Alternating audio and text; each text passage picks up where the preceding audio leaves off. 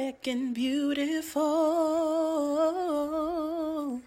Yeah, this episode where we dive into Black love, you know, we really want to address why representation matters. You know, if you don't see yourself depicted on the big screen in a certain way, then you're going to think, well, you know, maybe that's not how I'm supposed to be represented or how people in my community live.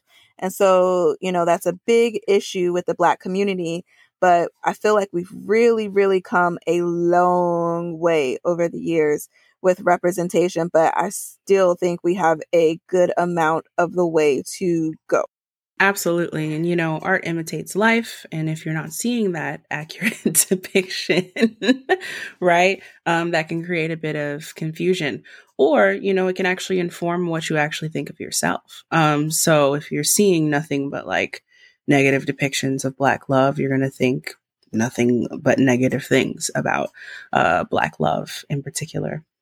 Exactly. And I love how we're really breaking through barriers, um, especially in 2020 and now leading into 2021 with defying this angry black woman stereotype. Mm-hmm. Um, you know, I really wish that stereotype would just disappear. Yeah. You know, it doesn't need to exist. It can um, go somewhere.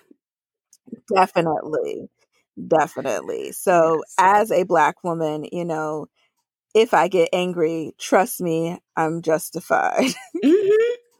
And there's something to be said about being able to feel your feelings and not be yes. determined or not to be defined by that and um, labeled as angry just because you're feeling your feelings.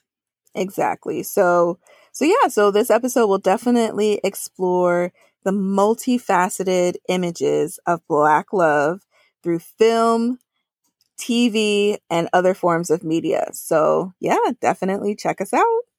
Bold, black, and beautiful. A Culture and Society podcast brought to you by Kelly Sloan and Camille Lucas.